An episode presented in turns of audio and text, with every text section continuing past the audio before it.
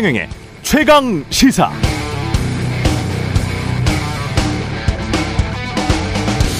네, 이재명 더불어민주당 대표에 대한 구속영장이 기각됐습니다. KBS를 포함한, 포함한 대부분의 언론이 오늘 새벽 영장 기각 소식을 속보로 알렸습니다. 구속영장 기각, 영장 기각, 구속 피한 이재명 대표, 무리한 수사 역풍 맞은 검찰 등이 언론사 속보의 타이틀이었는데요. 그러나 매일경제의 관련 속보들 중에는 이런 헤드라인도 있었습니다. 이재명 구속 불발, 백현동 대북 송금 검찰 수사 제동. 헤드라인만 놓고 보면 구속이 불발된 것이 뭔가 잘못된 것 같고 이로 인해 검찰 수사가 제동이 걸리게 될 것이다. 그리고 이건 법원 영장 담당 판사 탓인 것처럼 들리죠? 신기합니다. 검찰에 완전히 경도되어 있는 것 같습니다. 행정부처 중 하나인 법무부, 법무부 밑에 검찰청, 검찰청 밑에 몇몇 검사들의 주장이 진짜 사법부인 법원에서 매번 받아들여져야 검찰 수사가 됩니까? 민주주의 삼권 분립의 원칙도 모르는 사람들이 기자하면 안 되겠죠? 네, 안녕하십니까. 9월 27일 세상에 이익이 되는 방송 최경령의 최강시사 출발합니다. 저는 KBS 최경령 기자고요.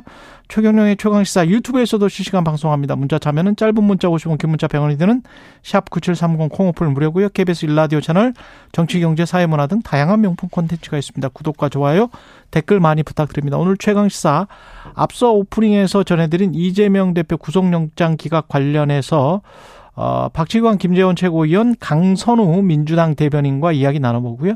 3부에서는 항저우 아시안게임 소식 준비되어 있습니다.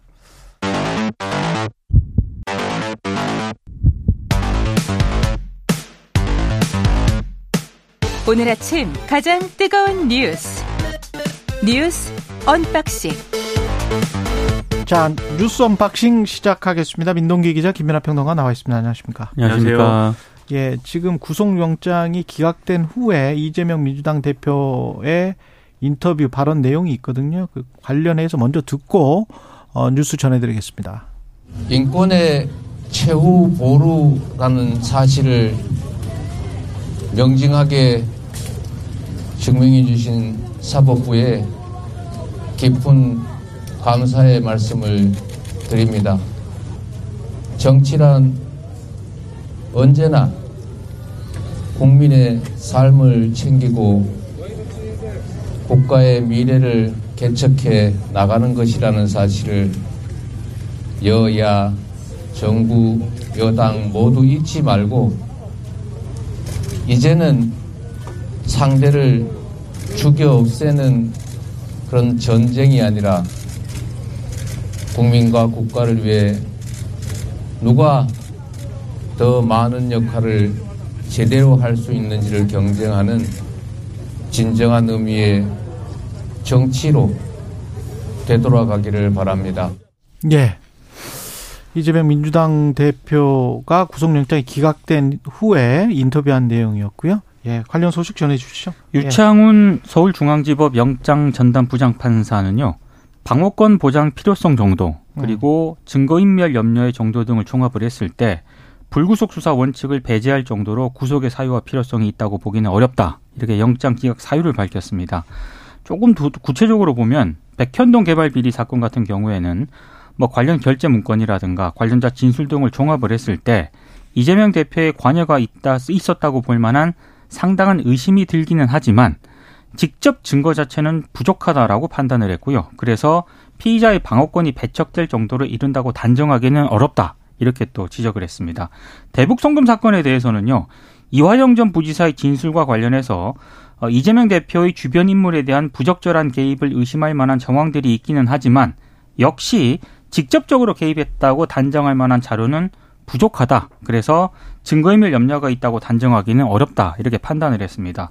위증 교사 사건에 대해서도 혐의가 소명되는 것으로 보인다라고 판단을 했고요. 그래 현재까지 확보된 인적 물적 자료에 비추어 증거 인멸 염려가 있다고 보기는 어렵다 이렇게 판단을 했습니다. 아, 일단 법원이 이재명 대표의 구속 필요성을 수긍하지 않음에 따라서 검찰은 제1야당 대표를 상대로 무리하게 구속영장을 청구했다 이런 비판을 좀 피하기는 어렵게 됐고요. 일단 야당을 중심으로 뭐 한동훈 법무부 장관하고 어, 이원석 검찰총장에 대한 어떤 책임론이 제기될 가능성도 있다 이런 언론 보도도 나오고 있습니다. 일단 법리적인 것에 대해서 이제 추가로 설명을 드리면 백현동 개발 특혜 의혹에 대해서는 이게 지금 말씀하신 게 관여가 있었다고 볼 만한 상당히 의심이 들기는 한다라는 한정적인 표현이 있지 않습니까? 예. 뒤집어서 얘기하면은 범죄 혐의가 100% 소명됐다고 보기는 어려운 부분도 있다라는 게 여긴 드러나는 거죠. 백현동 의혹에 대해서는. 그렇기 때문에 방어권을 배척될 정도에 이른다고 단정이 어렵다는 결론으로 간 거고 그다음에 대북 송금 의혹에 대해서는 어 이 혐의 자체에 대해서 첫째로 다툼의 여지가 있고 그 다음에 여기에 대해서 예를 들면 민주당 사람들이 접촉을 해서 뭐 여러 가지 뭐 검찰의 주장은 증거인멸 등에 관여했다라고 지금 검찰은 주장을 하는 건데 거기에 대해서도 이재명 대표가 그런 직접적으로 여기 연관된 것이냐 그렇게 볼 만한 지금 물증은 없는 거 아니냐 이게 지금 일단은 이 영장 전담 판사의 판단입니다.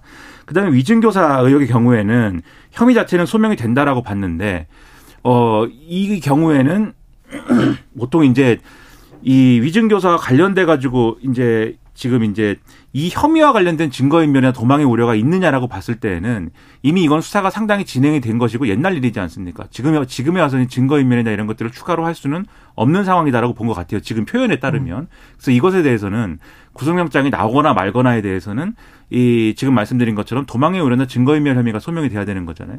그럴 염려는 없다라는 차원에서 이미 녹취록이 있기 때문에 그렇죠. 그렇죠. 불구속 수사의 원칙을 배제할 정도는 아니다. 이렇게 본 거여서 그래서 이제 이 기각이 됐다라고 볼 수가 있는 거고요. 다만 여기에 대해서도 한 가지 이제 말씀드려야 되는 게 영장 판사가 예를 들면 혐의가 소명됐다 또는 소명돼 다툼의 여지가 있다라고 음. 판단한 게 재판에 가서 반드시 관철되지 않습니다. 범죄다, 범죄로 증명됐다 이 말하고는 달라요. 그렇죠. 그럼요. 소명이라는 거는 검찰이 의심할 만하다. 그렇죠. 라고 본다. 라고 영장 담당 판사가 말하는 겁니다. 그렇죠. 예, 예. 그래서 그 점을 고려해서 같이 봐야 될 것이고 예. 제가 약간 균형 균형감 있게 하기 위해서 한 가지 더 말씀드리면 예. 구속이 됐다 안 됐다가 또 재판에서 유죄다 무죄다 하고 직접적으로 연관되지도 않습니다. 그렇습니다. 그거는 예. 다만 지금 단계에서 검찰 수사의 정도를 평가할 수 있는 정도의 어떤 그런 정도는 되겠죠. 음. 그렇게 종합을 해보면 법률적인 측면에서는 여전히 이제 뭐 재판에 가서 어떻게 될지 이거는 두고 봐야 될 일이지만 지금 단계에서 검찰 수사가 잘 된 거냐 에 대해서 특히 구속영장을 청구할 만한 사안이었던 것이냐에 대해서는 검찰 입장에서는 상당히 그 근거가 박약했던 거 아니냐 이런 비판을 피할 수 없는 상황이다라고 볼 수가 있겠습니다. 오늘 일부 언론도 지적을 했던데요. 이게 야당 대표에 대해서 건 2년 가까이 수사를 한 거 아니겠습니까? 제일, 제일 처음에는 대장동이었잖아요. 맞습니다. 그 다음에는 변호사법 위반이었고. 네. 근데 이제 대장동이나 변호사법 위반도 마치 뭐가 굉장히 있는 것처럼 대장동 같은 경우도 428억인가 그 저수지 맞습니다. 이야기하면서 그것의 실질적인 주인이 이재명인 것처럼 계속 이야기를 했었잖아요. 방금 말씀하신 그 변호사비 대납이 있지 않습니까? 예. 그건 사실상 사라졌고 대북 송금으로도 옮겨왔거든요. 변호사비 대납 같은 경우도 완전히 사라져 버렸고 네. 그러면 이제까지 가짜 뉴스를 퍼뜨린 주체 만약에 이게 다 가짜로 판명이 된다면 그다음에 허위 사실을 유포한 주체는 누가 되는 겁니까? 그 이제 나중에 좀 이제 재판 공판. 근데 이거는 분명히 말을 안 할 거거든. 그렇죠. 근데 일반적으로는 네. 이런 보도, 그러니까 재판 과정이라든가 수사 과정에서 나온 보도라든가 그런 것들을 가능케 한 이 거 인용 보도한 그 사람들은 다 어떻게 잡아가야 되는 거 아니에요? 이 말씀에 네. 오해의 소지가 있을 것 같아서 말씀드리는 건데 네. 일반적으로 언론이 이렇게 보도하는 것에 대해서 여러 가지로 비평할 수 있어요. 그래서 음. 예를 들면 지금 이런 것들이 무리한 보도도 있었을 것이고 그다음에 이런 상황에서 또 불가피한 보도도 있었을 것이고 국민이 알 권리를 그렇죠. 위해서. 근데 이 말씀 하는 이유가 뭐냐면 지금 가짜 뉴스라든가 무슨 보도에 대해서 이 정권이 지금 갖고 있는 태도에 비추어 보면 그 말씀이에요. 그렇죠. 네. 비추어 보면 네. 지금까지 이 뉴스 나오고 한 거에 대해서 다 책임 물어야 되는 거 아니냐 지금 그러니까 이 말씀이거든요. 인용 보도만 해도 지금 다 지금 저희가 대선 전에 기억나는 게 또 국제 마피아 있었잖아요. 있었죠. 예, 김용찬 전 경찰총장이었죠. 그 사람이 이야기를 하고 국회에서 그리고 이 최강 시사에 나와서도 국민의힘 의원들이 자주 주장을 했었어요. 국제 네. 마피아에 관해서. 그래서 제가 시간을 많이 내 드렸었는데 관련해서 지금 어떤 주장을 하고 있습니까? 국제 마피아와 관련해서? 조용합니다. 그 그러면 그 다음에 이게 진실 여부가 가려졌어요? 그러면 허위 주장이었는지 사실이었는지 국기문란이 아닌지 좀 생각해 봐야 되지 않습니까? 그런 것들은 왜 이야기 안 할까요? 그러니까 다만 이제 이재명 대표 영장 기각과 관련해서 예. 좀 말씀을 드리면 이게 지금 유창훈 영장정답 부장판사의 기각 이 사유를 내면서 이제 쭉 설명을 한 거 아니겠습니까? 오늘 뭐 전문이 떴던데 음. 보면 어찌됐든 의심할 만한 정황들이 있긴 하지만 직접 증거는 아직까지는 발견하기가 어렵다라는 그런 취지가 담겨 있거든요. 그렇죠. 예. 그렇다라고 한다면 야당 대표, 제1야당 대표를 상대로 근 2년 가까이 검찰이 수사를 했는데 아니면 역으로 보면 양평 고속도로도 의심할 만한 정황이 있죠. 그렇죠. 그리고 김건희 여사의 주가 조작 의혹과 관련해서도 의심할 만한 정황이 많잖아요. 맞습니다. 논문과 관련해서도 이상하잖아. 그렇죠. 그죠? 그리고 갑자기 그 돌아가신 선친의 저택을 이재명 그 이재명이 아니죠. 김한배 누나가 사줬잖아요. 네. 그것까지는 팩트잖아. 그렇죠. 공교롭지만 이상하잖아. 네. 그럼 그런 것들은 뭐 어떻게 되는 건지 그것과 관련해서 뭔가 진실이 다 꼼꼼히 다 검찰이 밝히기 위해서 노력을 하면 공정한 검사들이나 검찰이라고 할 텐데 그게 아닌 것 같잖아요 지금. 그래서 국민들이 의심하고 있는 거 아니에요? 그러니까 하겠죠. 해야 되겠죠. 그리고 하도록 만들어야 되겠죠. 음. 근데 지금 그런 2년 부분에 동안 안 대해서. 하잖아. 근데 그런 말씀을 네. 이제 이 곡해하는 사람들이 많으니까 네. 그러니까 지금 이재명 대표가 영장 기각이 됐다고 해서 왜 이제 빨리 그러면은 김건희 여사에 대한 수사를 해라라든지 뭐 이런 얘기를 하면 이제 얘기가 한두 끝도 없이 이제 넓어지니까 네. 이제 그런 얘기를 당연히 이제 정치권에서 하고 그런 얘기를 하는 시민들도 있겠죠. 제가 어. 말씀드리는 거는 지금 이 시점에 이런 기각이 된 거에 대해서 검찰 수사가 무리했다. 그렇죠. 라는 평가에 대해서 지금 말씀을 드리는 것이다. 그러니까 지금까지 온 것, 이런 온 과정 자체는 무리했다라는 평가를 피하기가 어려운 것이다. 이 말씀을 드 리는 거다라는 거를 좀 강조하고 싶다는 그렇죠. 거죠. 이게 검찰이 한번 되돌아봐야 됩니다. 왜냐하면 무리했고 공정했나 이거는 저는 꼭 질문을 해봐야 된다고 봐요. 그러니까 예. 그 검찰이 체포영장을 청구를 할 때부터 그런 움직임 1차 이제 국회에 체포영장 그 청구를 했을 때부터 나왔던 얘기 중에 하나가 그거지 않습니까? 그냥 검찰이 오랫동안 수사를 해왔기 때문에 어, 불구속 기소를 하면은 재판에 가서 이게 다퉈볼 여지가 있는 거 아니냐 이렇게 진행을 하면 되는데 굳이 제1야당 대표를 왜 체포를 구속을 시키려고 하느냐라는 어떤 그런 질문을 했을 때 증거가 차고 넘친다 뭐 이런 얘기 하지 않았습니까? 그렇죠. 법무부 장관도. 그 판문동은 법무부 장관은 국회에서 이거 30분 동안 얘기하려고 했죠. 했잖아요. 근데 지금 이 영장전담 부장판사의 판단은 직접적, 그러니까 의심할 만한 정황이 있는데 직접적 증거는 보기 어렵다. 라고 판단했기 때문에 이거는 검찰 수사가 제대로 됐는가 김민하 평론가도 얘기했지만 그 부분에 대해서 반성을 좀 해야 됩니다. 그다음에 이게 지금까지 이제 법리적인 측면, 수사의 측면에서 말씀드렸으면 정치적 측면에 대해서도 좀 말씀을 드려야 될 게 이제 이 상황에서 이제 이런 얘기들 검찰 수사가 무리했다는 게 증명이 됐다 이런 얘기를 쭉 하지 않습니까? 그러니까 이게 왜 그러면 이러한 이제 상황으로 왔느냐에 대해서는 이재명 대표가 영장 실질 심사에 출석을 했으니까 이게 이 시점에서 어쨌든 증명이 된 그렇죠. 거예요. 그럼 뒤집어 생각하면 만약에 이게 체포동의안이 국회에서 부결이 돼가지고 지금 이 시점까지 왔다라고 하면 지금 무슨 얘기를 하고 있겠습니까 사람들이 음. 국민의힘이 뭐라고 하겠어요? 막 다시 방탄 프레임이지. 그렇죠. 그 얘기를 네. 하고 있을 거 아닙니까? 그래서 저는 아쉬운 게 이전 국면에서 이재명 대표가 단식하고 막 이런 국면에서 어. 그 병상에서 부결을 부결시켜달라. 그러니까 기각이 됐으니까 드리는 말씀이지만 음. 부결시켜 달라고 할 게 아니라 가결 가결을 해라. 난 당에 부담 주기 싫다. 내 발로 영장 실질심사 가겠다라고 했으면 지금 국면에 얼마나 매끄럽게 쭉 와서 당에 지금 분열이라든가 이런 것들을 거치지 않고서도 얼마나 매끄럽게 잘 정리가 됐겠습니까? 그러니까 그런 자신감을 그 시점에 뭐 가졌어야 되느냐 내가 이렇게 반론할 수도 있겠지만 어쨌든 그런 정도의 정치적인 어떤 판단은 했어야 되는 거 아니냐라는 좀 아쉬움이 있고요. 그런 측면에서 저는 지금 이거에 대해서 이제 체포동의안이 가결되고 거기에 대해서 당내 역풍이 불고 지금 지지자들과 국회의원들이 막 흥분하고 이런 상황들은 저는 뭐 이해는 하는데 음. 기각이 됐으면 이제 좀 냉정하게 상황을 봐야 될 필요도 있다라는 생각이 듭니다. 민주당 내부를 좀 정리 정비를 해야 된다. 그렇죠. 지금 계속 뭐 이게 언론의 분석을 보면 이제 기각이 됐으니까는 당당하게 이제 비명계 이른바 이 가결 투표를 막 해야 된다고 주장한 측에 대해서 당신들 주장에 근거가 없었던 거 아니냐라고 하면서 더 세게 그럼 혼내줄 것이다 뭐 이런 분위기가 형성될 것처럼 이제 많이 분석을 하는데 그럴 게 아니라 이제는 중심을 잡아야 될 때다 이재명 대표가 오히려 거꾸로 가는 거는 어떠냐. 그렇죠 그런 예. 것들이 필요한 시점 아니냐 그러니까 이런 지적도 있다는 거죠. 아- 음. 오전에 의총을 한다 그러거든요. 음. 그 의총 논의 결과를 보면 이제 대략 어떤 윤곽이 좀 드러나지 않을까 싶기도 하고요. 다만 이제 이 얘기는 좀 해야 될 것 같아요. 국민의힘이 그 영장 기각 탄원서를 제출을 했을 때 민주당이 예. 사법부를 압박하지 말라고 그랬거든요. 근데 영장이 지금 기각됐지 않았습니까? 기각되고 나서 논평을 냈는데 개딸에 굴복했다. 그러니까 아, 정치권이 좀 이거는 이좀 정치권은 좀 이- 이런 방식은 아닌 것 너무 같아요. 막 나가는 것 같아요. 네. 그러니까. 늘 말씀드리는데 정치권은 그러니까 시민들이나 언론이나 이런 것 예를 들면 재판의 판결 결과라든지 이런 영장에 대한 것들이라든지 비판도 하고 다 얘기할 수 있어요. 근데 정치권은 자기들에 대한 거면은 맞습니다. 예. 최소한 법원의 어떤 결정을 존중하는 태도로 대하는 게 맞다. 어떤 경우에도 제가 늘 그렇게 말씀을 드리는데 지난번에 최은순 아니 최강 시사의 기조는 늘 사법부의 판결은 존중을 하는 거기 때문에 그렇죠. 늘뭐 2년여 동안 3년 가까이 지, 지켜보신 분들은 다 알 거예요. 사법부의 판결에 관해서는 거의 이야기를 하지를 않습니다. 그 존중하면서 이야기를 하는 건데 지난번에 최은순 씨 대통령 장모 구속됐을 네네네. 때도 논란이 엄청 컸었잖아요. 그 논란을 일으킨 당사자들이 국민의힘 쪽에서 많이 있었지 않습니까?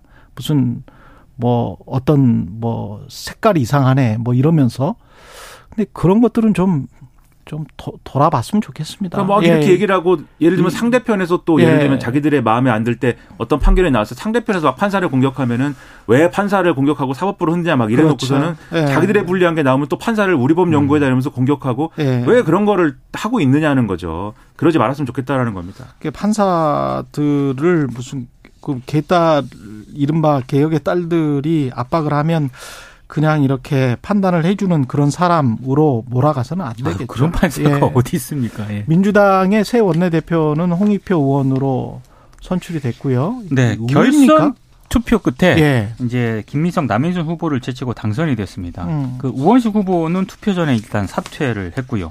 일단 보궐선거기 때문에 홍익표 원내대표 임기가 내년 5월 29일까지거든요.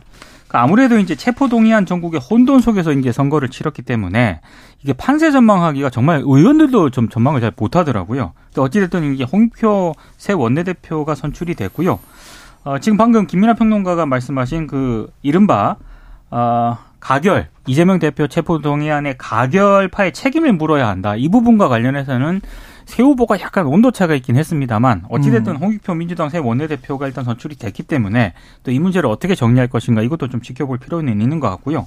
아, 그리고 지금 가장 큰 문제는 핵심 과제는 지금 정부하고 대여 관계를 어떻게 이제 재정립할 것인가 이 문제인데 사실 이거는 민주당의 태도도 좀 중요한 것 같지만 음. 정부 여당의 태도가 더 중요하기 때문에 정부 여당이 어떤 입장을 보일 것인가 이것도 저는 상당히 좀 변수로 작용을 할 것 같습니다. 그러니까 이 원내대표 선거를 놓고 이제 대부분의 언론들이 뭐 강경파가 이제 또 원내대표가 돼가지고 친명 지도부 강화됐다 이렇게 쓰지 않습니까? 근데 저는 이제 이 세 명 중에 김민석, 남인순, 홍익표 의원 세 명 중에 누가 됐어도 제목은 그렇게 나왔을 거예요. 왜냐하면 이분들이 다 이재명 대표를 지키자라고 이 시작하자 시작할 때 공언을 하고 이제 시작한 거 아닙니까 선거를? 이재명 당 대표와 함께 총선을 승리하겠다. 이게 그렇죠. 다 공통적인 구호였죠. 그렇죠. 예. 그러니까 누가 됐어도 다 그렇게 썼을 건데 저는 이제 그런 평가를 뭐 당연히 이전에 박광호 원내대표가 이른바 뭐 비명계로 분류됐기 때문에 그런 평가를 뭐 할 수도 있겠지만 저는 그런 것보다는 여러 가지 측면을 볼 필요가 있다고 생각이 들어요. 그러니까 의원들이 왜 이분을 굳이 선택을 했느냐. 그러니까 지금 언론 보도를 보면은 비명계라고 하는 분들이 남인순 의원을 상대적으로 지지를 해서 반대쪽으로 갔다 뭐 이런 평가도 있고 여러 가지 평가가 있는데 저는 주목해야 되는 게 첫 번째로 이분은 지난번에 원내대표 선거 나갔다가 이제 떨어진 사람입니다. 그렇죠. 그럼 아무래도 의원들 사이에 동정표가 있어요. 이분이 한 번 더, 이분이 한 번 해보는 게 좋겠다라는 게 작용을 했을 것이고, 네. 두 번째로 최근 국면에서 이제 좀 강성 행보가 있긴 했거든요. 그게 지난번에 의원총회에서 이제 울면서 나오고 뭐 이런 거, 이재명 대표를 지키자고 강, 이 얘기를 한 거, 이런 것들이 평가됐을 것이고, 세 번째로 그런데 그런 행보에 비추어서 캐릭터 굉장히 온건합니다, 이분이. 평소에 의원은 의정 활동이나 이런 걸 한 걸 보면은 온건하고 합리적인 색깔이 분명히 있어요. 그리고 본인이 어떻게 보면 아주 그 텃밭으로 손쉽게 할수 그렇죠. 있는 그 지역구를 놔두고 가장 민주당으로서는 가장 힘든 지역구를 간 거 아니에요? 서초구에 간다고 예, 하는 거니까. 예. 저 일로 갔죠. 네. 그렇- 그렇 다고 하면은 이런 기대가 있을 겁니다. 의원들 입장에서는 그 어려운 지역구 선거를 어쨌든 자기가 치러야 되는데 음. 그러면 그 어려운 걸 이기기 위해서는 어쨌든 총선에서 이길 수 있는 최선의 전략을 도출하는 데 역할을 하지 않겠느냐. 음. 이런 기대도 아마 있었을 거예요. 이런 것들이 복합적으로 작용했다라는 결론을 보면은 홍익표 원내대표가 당연히 이제 예를 들면은 지금 얘기를 하는 거는 가결에 투표한 뭐 의원들을 이제 뭔가 책임을 져야 된다라는 취지로 얘기를 한 것 같지만 그 문제에 대해서는 그런데 또 다양성도 존중을 해야 되기 때문에 좀 입장을 이- 이 정해 보겠다라고 여지를 두고 얘기를 했거든요. 근데 그런 것만이 원내대표 임무가 아니지 않습니까? 그렇죠. 여러모로 해야 될 막중한 임무가 여러 가지 있다는 걸 평가를 해보면, 그러니까 이게 강경 일변도의 그런 색채를 가진 인물은 아니다. 그 점을 같이 평가해야 되지 않나라고 생각을 음. 합니다. 아유, 오늘 잠을 제대로 못 자가지고 제가 말이 계속 떠듬거리는데 여기까지 해야 되겠습니다. 뉴스 unboxing 민동기 기자 김민하 평론가였습니다. 고맙습니다. 고맙습니다. KBS 1라디오 최경영의 최강시사 듣고 계신 지금 시각 7시 40분입니다.